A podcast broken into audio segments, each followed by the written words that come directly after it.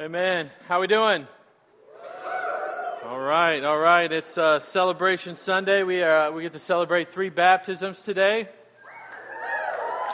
It's almost appropriate. Um, you're getting there. Hopefully, you'll be more excited later. Um, we, uh, we're also celebrating uh, the end of another IU kind of academic year. We know that many of our, our students will be heading out for summer. Some of you will be heading out, graduating, and uh, moving on for good. And, uh, and so in thinking about that, um, wanted to take a break from, from the Gospel of Mark series we've been kind of walking through and, and look at a little passage from Jeremiah 17. Uh, just to encourage us, hopefully all of us, whether we're leaving or staying, uh, just kind of what we're, where we're called to, where, where we find the fruitful and abundant life that God calls us to. And the question that we're sort of being asked in this passage by the, the prophet Jeremiah is what are you putting your trust in? What are you trusting in? What are you hoping in? What is your, your source of joy and, and strength and peace? Is your hope in what you can make happen? What you, by your accomplishments, by what your, your hard work can do for you? Is your trust in your own ability, in your own strength? Or is your trust in the Lord? That's the question that he's, he's asking us. Like, do you think the, the big difference maker for your life is earning that degree? That some of you are just about to earn, or, or getting into that relationship, or, or getting that bigger salary, that promotion, that job, that nicer house, that nicer car, whatever it might be. Do you think that if you learn a little more, or you do a little more, you give a little more, you serve a little more, then you'll make it better. Then you'll feel better. You'll feel more at peace, more full of joy. Then you'll have the good life.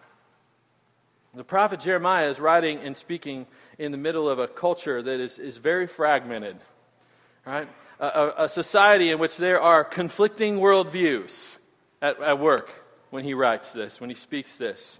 A lot of different ideas about what, it, what is the right way to, to live. What do you build your life on?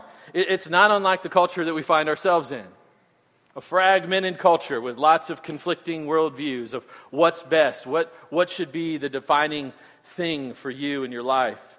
Different systems of thought, different religions, different worldviews. They're all around us. They're all around us. So, who's going to decide what's right? Who's going to decide what's best, what's true, to discern what it is that you put your trust in? How do you discern that?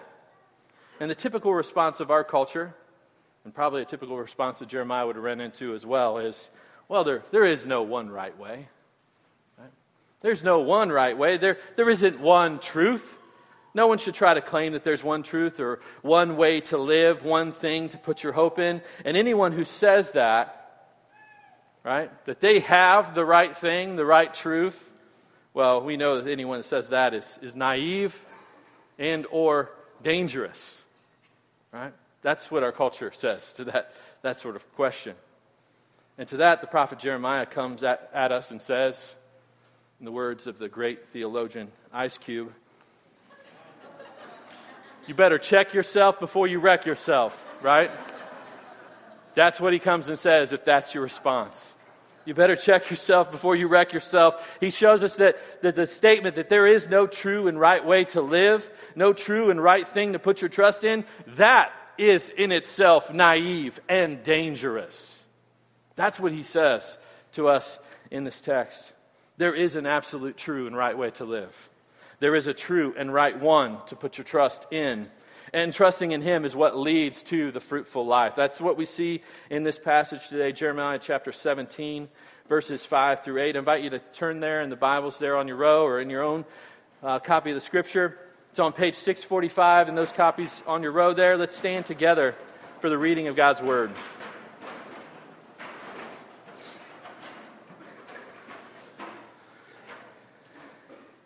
Jeremiah chapter 17, beginning in verse 5. Thus says the Lord Cursed is the man who trusts in man and makes flesh his strength, whose heart turns away from the Lord. He is like a shrub in the desert and shall not see any good come. He shall dwell in the parched places of the wilderness, in an uninhabited salt land. Blessed is the man who trusts in the Lord whose trust is the Lord. He is like a tree planted by water that sends out its roots by the stream and does not fear when heat comes, for its leaves remain green and is not anxious in the year of drought, for it does not cease to bear fruit. This is the word of the Lord. Let's pray. Heavenly Father, we, we thank you for this time to gather, uh, to sit under your word. Lord, would you help us? Um, help us to see where the fruitful life, the abundant life, the good life is found. And Lord, would you help each of us in this room to examine our hearts, to expose the ways that all of us, Christian, non Christian, all of us, are tempted and led to put our hope in lesser things, the things of this world, the pleasures of the flesh, even good things like relationships and spouses and children and and, and, and, and the gifts that you give us, Lord. All of us are, are tempted at times to put those things in the place of the ultimate thing. Lord, expose our hearts. Lead us to repentance. Help us to renew and put our trust in the Lord Jesus Christ, in your Son, Jesus Christ, and in Him alone. And Lord, may you bear much fruit in us. May you use this time together to, to, to bear fruit in our lives, even right now. We pray all this in Jesus' name. And all God's people said, Amen. You may have a seat.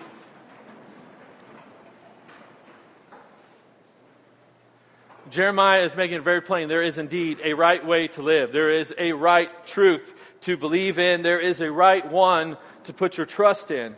And he gives us, he, he makes this point with the illustration of these two trees right? These two trees, right, to show us both the fruitless life and the fruitful life. And, and he shows us how to experience the truly fruitful life through these, these illustrations. The first tree shows us the fruitless life. Uh, the life without fruit. Jeremiah gives this vivid, vivid picture, vivid description of the danger of trusting in anything but the Lord in verses 5 and 6. He says, Thus says the Lord. In other words, this is not just Jeremiah's opinion. These are the words of God. Thus says the Lord Cursed is the man who trusts in man and makes flesh his strength, whose heart turns away from the Lord. He is like a shrub in the desert and shall not see any good come. He shall dwell in the parched places of the wilderness in an uninhabited salt land. The one who trusts in man, the one who trusts in self, in the, the flesh, right? Finds their, their strength in their own abilities, in the, the, the thoughts of the culture, the thoughts of the world, trusts in man who, and turns away from the Lord. That one is like a dried up, dead tree in the middle of the desert. I mean, the branches are just snapping. It is completely lifeless, dead and decaying, withering away, lifeless. It's a vivid picture. It's a vivid picture. And Jeremiah's point is this how you choose to live your life, what you choose to build your life upon. That is a serious matter, right? Uh, uh of the most serious nature. This isn't an open ended question with many right answers that he's asking. There's one right answer. And all the other answers lead to death, a lack of fruit a dried up shrub in the middle of the desert. That's Jeremiah's message. But it's important that we understand and we grab a hold of what's really, what's really meant by trusting in man. What does that mean? What does it mean to make flesh your strength and, and having a heart that turns away from the Lord? For there's more than one way to do that. And we need to understand that. There's more than one way to do that. In reality, there's both an irreligious way and a religious way to do that. To make man, to put your trust in man, to make flesh your strength, and to have a heart that turns away from the Lord. Right? The mentality of, of our culture, and a lot of you on a college campus are encountered every day with this kind of mentality, right? Drink as much as you can, uh, you know, try as many drugs as you can, sleep with whoever you want whenever you want to. That is clearly a way of trusting in man. That's clearly a way of making flesh your strength and building your life upon that. But so is the mindset of work as hard as you can to get what you deserve. Right? You can make the pleasures of this world your hope, but you can also make good things in this world your hope, like family, like spouse, like boyfriend, girlfriend. You can make career your ultimate end all, be all God functionally in your life. And in any of those ways is to put your trust in man, to make flesh your strength, and to see your heart turned away from the Lord. Right, if you're convinced that what will truly bring you peace and security in this life is getting your bank account across a certain threshold, you're putting your trust in man. You're making flesh your strength. You're turning your heart away from the Lord. Right? If every time you're faced with a decision as a parent, do we do the, the travel club sporting event or, or do we go to the worship gathering with the church? And, and every time you're faced with that decision, it's like, well, we're going to make the choice for the sporting event and my child because I want to bless my child. I want to love my child because my child's a gift and I, I love them dearly.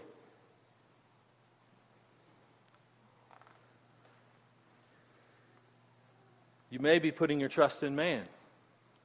You may be making flesh your strength. And you may be turning your heart from the Lord, and you may be teaching your child to do the exact same thing in that.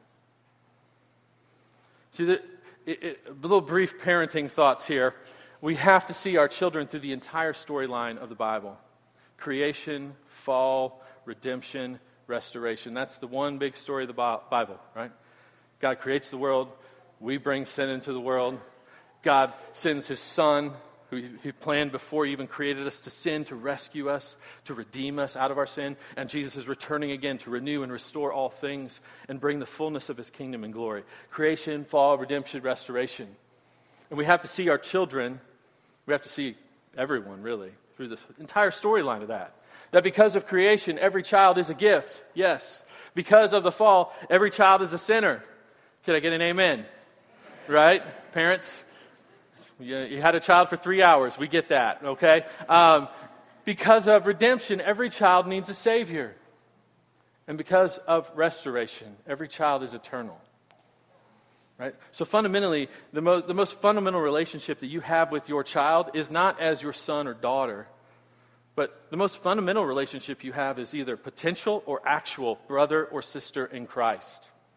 Because you will stand before the throne of glory in all eternity when, when Jesus renews and restores and brings the new heaven and the new earth. You'll stand side by side with your children, if they are your actual brothers and sisters in Christ, as brother or sister, not as I'm your dad and you're my son. Right? That's not how you'll be there. Most of us, I think, as parents, and, and I'm guilty of this too, we, we get a hold of those first two, right? We understand our children are a gift and that they're sinners. And so we want to bless them. We want to give them lots of good things. We want to make their life as good as it can be. We want them to be best at the things that they want to do. We want, we want to give them all we can to bless them because they're a gift and we love them. That's good. And we get that they're sinners. And so we want to protect them.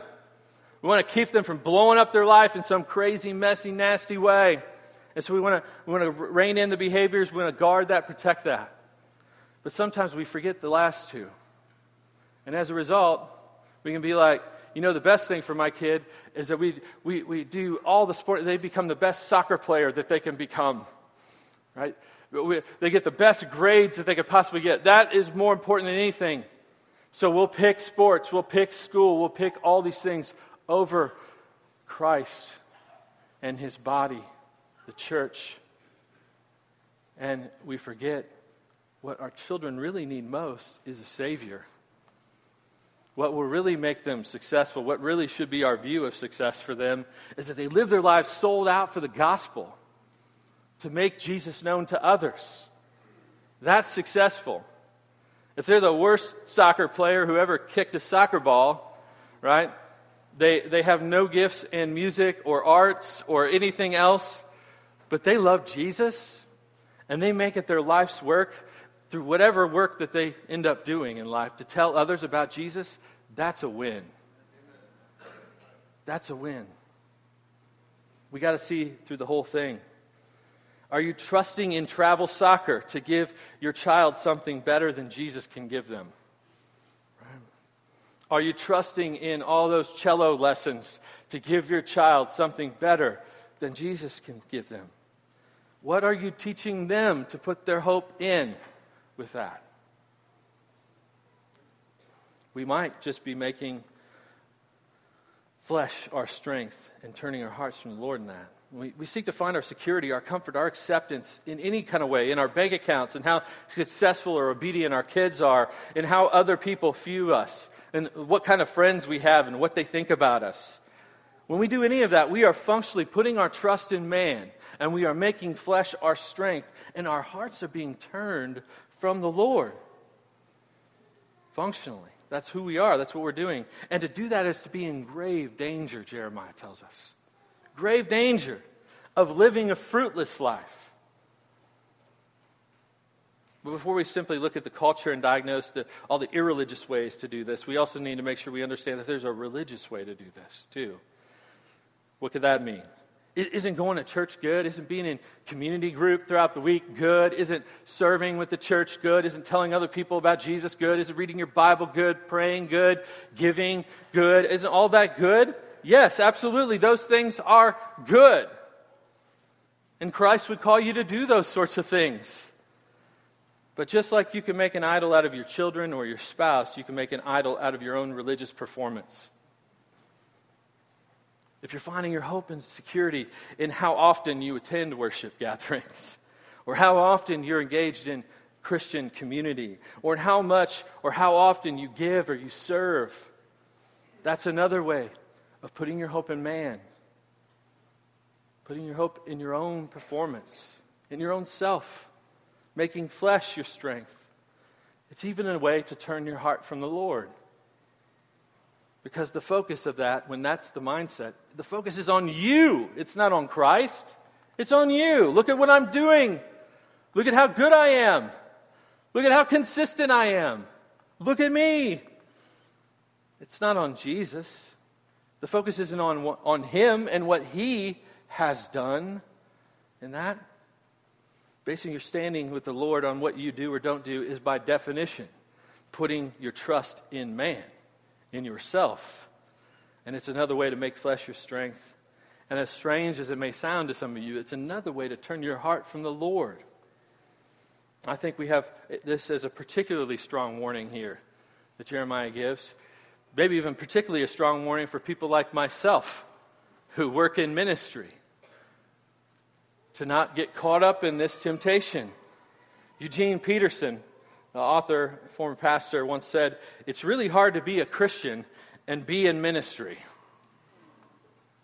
And, and those of you who aren't in vocational ministry, that might sound silly, but the reality is there's a, there's a lot of truth that resonates in that. There's a lot of danger sometimes in, in serving and, living your life for the sake of the gospel that you sometimes start to think, well, you know, hey, I can, make, I can do this. I got this, right? I can make this happen. I can, I can get this going. That's a lie from the enemy. Right? It's the spirit that moves. It's, it's, the spirit that opens people's hearts to faith. It's the, the spirit and the, the gospel that brings about renewal and growth in people's lives. Right? Or you can even worse, maybe fall into kind of the line of thinking like the, the Pharisee in, in Luke chapter 18. God, I thank you that I'm not like these people, right? God, thank you that I'm not struggling in all these ways. And that's not just for people like me, that's for all of us who are Christians. To look at the culture and say, God, thank you that you haven't made me to struggle with these sorts of sinful struggles that I see all these other people just given into. It's a way to make flesh our strength, it's a way to turn our hearts from the Lord. There's a danger in the Christian life to get so busy doing that you fail to tend to your own soul. You fail, you fail to make Jesus and all he has done for you your, your hope and your strength and your peace, and to keep your heart rooted in Him. To put your hope in man, to make flesh your strength, is to turn your heart away from the Lord. And to do that makes you like a dried up tree, dead and decaying out in the desert, completely fruitless. But Jeremiah also gives us another picture. He describes another way to live with a second tree that shows us the fruitful life. He, he gives us another vivid description of what it looks like to put your trust in Christ and to make Him your strength. Verse 7 he says, Blessed is the man who trusts in the Lord, whose trust is the Lord. He is like a tree planted by water that sends out its roots by the stream and does not fear when heat comes, for its leaves remain green.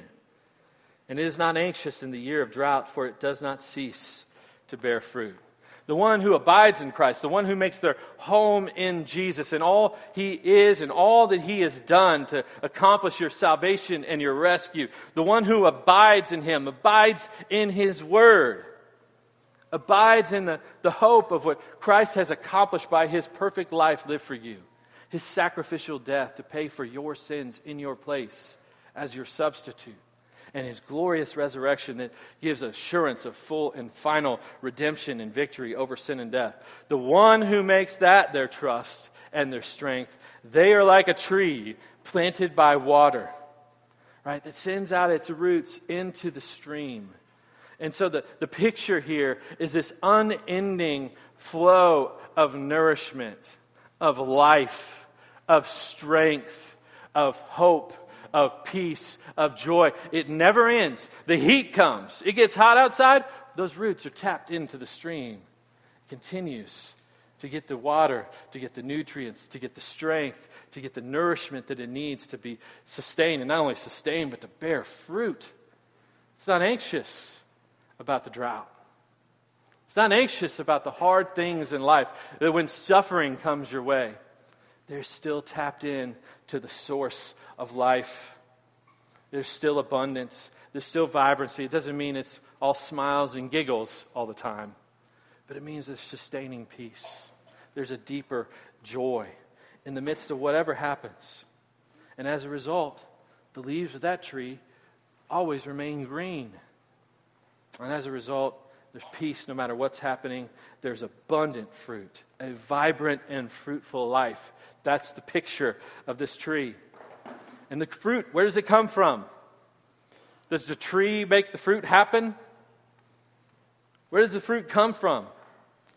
It comes from the Lord. It comes from the Lord. He's the one who brings the fruit, He's the one who causes it to, to grow and to, to bear and to be. It comes from abiding in Him. He's the source, not what you're doing, but what He is doing in and through you as you rest in His grace, as you rest in His Word and all it says about you. It's God's desire that you would live a fruitful life, right? So, what is that? What, what, what, is, what is a fruitful life? Well, I think the Apostle Paul helps us greatly in Galatians 5 when he tells us this is what it is, right? Galatians 5 22 and 23. But the fruit of the Spirit is love, joy, peace, patience, kindness, goodness, faithfulness, gentleness, self control. Against such things there is no law. And so the question is where's the fruit in your life? What are you seeing in your life? What are you abiding in? Right? Is your life marked by love? Is your life marked by love, a deep, abiding love for God, a gracious, gentle, selfless, servant hearted love for others? Is that what you're seeing in your life, in your relationships, in your interactions with the people around you that you just walk into by accident? Are you joyful? Right? Is there joy? And that doesn't mean, again, always smiling and happy, but is there, is there joy in your life with Christ? That ultimately it's good because you're with Him. Is there peace? Right? Is your soul at rest? Is your soul at rest? When hard things come your way, are you able to take them to God in prayer? And know that even when you don't get the answers you want in those prayers, that God is with you, that He's, he's with you, He's for you, and He's still at work, even if it's not in the way you want Him to work. Patience. Are you patient? Do you give room for the Holy Spirit to work in your life and in the lives of those around you? Or do you think you need to hijack things, expedite the process of sanctification for yourself and everybody else? Are you patient? Kindness. Paul says in Romans that it's the Lord's kindness to us that leads us to repentance. Are you kind? Do you increasingly love what God says is good?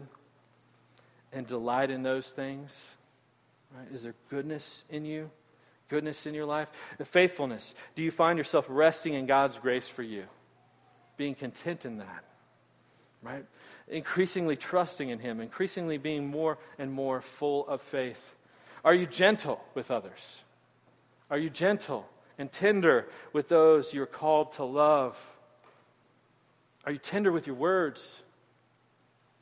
Do you have compassion for those who don't know Christ and so desperately need to know His grace?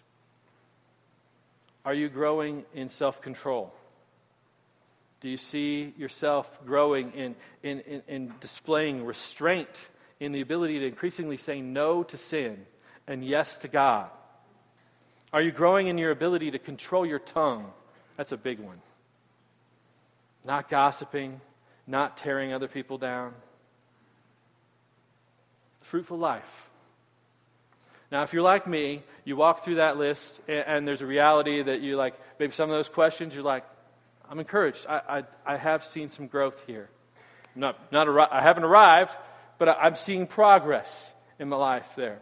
But if you're also like me, some of those questions sting a bit because you're like, ouch, yeah, I'm not, I'm not doing that very well, right? I, I, I got room to grow in some of these things for sure a lot of room to grow. The point of these questions is not to beat us over the head with how good you are or how bad you are or what you, what you need to do, right? The, the, the, nor should they puff you up if you're like, yeah, amen, amen, as I see all that, right? Right? We'll pray for you later, okay, if that's you, um, right? They they're not meant to puff you up thinking that you, you really can make things happen because look how fruitful you are, right? Jeremiah's point Paul's point is here is the portrait of a fruitful life. Here is what it looks like. But they're also pointing us to how to experience it, how to experience the fruitful life. And if you sort of combine what Jeremiah is saying in Jeremiah 17 with the, the fruit of the Spirit in Galatians 5, I think we could kind of say something like this. If you tend to the tree, seeking to plant the roots nearer to the source of water, the source of life, then the fruit will take care of itself. Right? If we make our focus abiding in Christ, abiding in His Word, resting in His grace, the fruit will increasingly more and more take care of itself. The, res- the response should not be to, like, let me go try harder to be patient and gentle let me work harder at that. Let me really muster up some more patience towards people, right? Let me go out and do better by being joyful and feeling at peace all the time. I'm just going to make joy happen, right? When they give you that cancer diagnosis, I'm just going to smile about it and be joyful. That's not what it's saying. No, the, the response should be look at Jesus. Look at the cross of Christ. See what he has done for you. In all the ways you've tried to live for the pleasures of the world, in all the ways that you put your trust in man and made flesh your strength, in all the ways that you come up short of being loving and patient and kind, in all the ways that you fail to have peace and be filled with joy, in all the ways that you've hated what is good and cherished and celebrated what is evil in your life, in all the ways that you've lacked self control and been absolutely faithless he was perfectly faithful. He was perfectly faithful in your place for you. He lived the sinless life you never could. Perfect in all those ways, perfectly fruitful in every way. He was absolutely faithful in your place. In every way you've fallen short, in every way you've sinned, Jesus was perfect and without sin. And yet, he willingly gave that up for you. He willingly exchanged his perfect life to take your sin upon himself and die on the cross as your substitute. To bear the penalty that you and I deserve for our sins. He willingly said, I'll take that, and I'll give you my perfection. I'll cover you in it. That's what he did for you. And he suffered and died on the cross. And he didn't just suffer and die a brutal physical death. Yes, it was brutal, it was, it was painful. But the, the cosmic suffering is so infinitely greater than what the physical torment of the cross was. To bear the weight of the sins of the world, to, to take and, and consume the full cup of God's wrath meant for you and I in our place. It's unthinkable what Jesus has done for you and me. It's unthinkable that He paid it all in our place. And to display the fact that that cup of wrath has been emptied, He rose from the dead. He walked out of his grave. He's risen. He's alive. He's seated right now at the right hand of the Father. And he's returning one day to renew and restore all things and bring the fullness of his kingdom, the fullness of our redemption, the fullness of his glory forever and ever and ever. Look at that. Look at that. Abide in him, right? Make that the source of your hope and your trust and your joy. How can you and I do anything compared to what Christ has done? How can we do anything? How can you do better or try harder than what He's already done? He's done it all, He's paid it all. And the primary work He's called to you to do now is this abide in Him. Abide in Christ. Well, how do you do that? Well, it starts with, I think, His Word. It's a pretty fundamental part of abiding in Christ. You want to know somebody, you might want to know what they have to say. You know, I didn't get married to my wife and say, honey, I love you, but please don't speak to me now for the rest of our lives. So I can know nothing about you, nothing about your heart or your desires or what, what you want. Um, let's just be married and not speak, right? No, Jesus invites us into a relationship with Him. He, he invites us to know Him, to abide in Him. We might want to know what He has to say. He's given us His Word. From Genesis to Revelation, He says in Luke 24, it's all about Him. It's all pointing to Him, or it's all focused on Him and what He has done is and is doing in our lives. We need to abide in His Word. We need to let it speak and sink into our lives. We need to rest in the reality of the promises that we see in that. Let them grab a hold of our hearts that we might begin living in light of the reality of what He has done for us. Rest in the reality of 2 Corinthians 5:21 that for our sake he, that's God, made him, that's Christ, to be sin, who knew no sin, so that in him we might become the righteousness of God.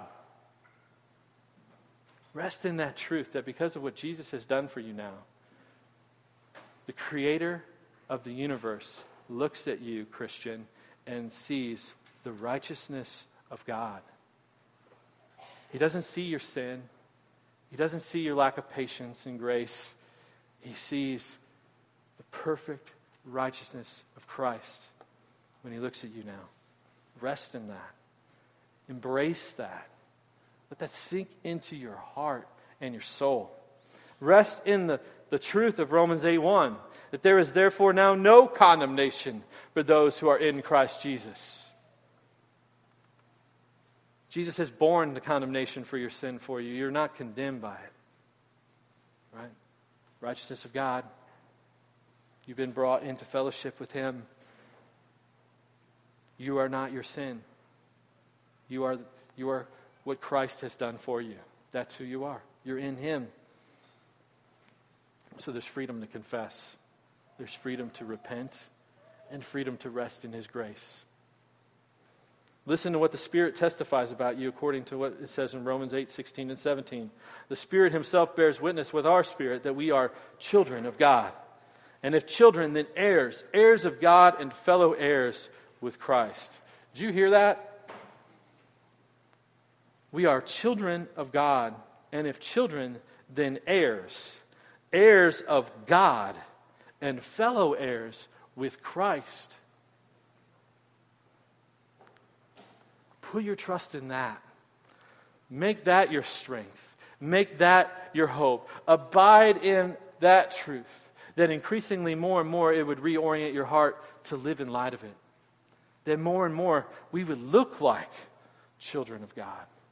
then more and more we would see that the tree, the leaves are green, and the fruit is abundant. Not because of anything we've done, but because of what Christ has done. Put your trust in Him. Make Christ your strength. Rest in all He's done for you and experience the fruitfulness that comes from that. The fruitful life, vibrant life. It's not found by trusting in you. It's not found by trusting in what the culture has to say. It's found by abiding in Christ and Him alone. Be like that tree planted by the water. Let's pray.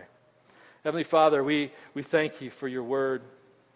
We thank you for the way you speak to us through it, the promises and the assurance and the grace that you speak into our lives. Lord, would you enable us to, to get our eyes off of the things of this world, to get our eyes off of lots of the good things that you've blessed us with in our families and our marriages and our children and friendships and jobs and skills and abilities and all sorts of things that you've given to us. Would you get our eyes off of those things and our part in that and reorient our vision to see Christ? See, all of it is a gift from God. All of it is a gift from God to wisely steward for His glory. Would you help us to make you, Lord Jesus, our, our trust, our strength, our peace, our hope, and our joy? Then increasingly you might bear much fruit in our lives for your glory and for the good of many others. We pray all of this in Jesus' name. Amen.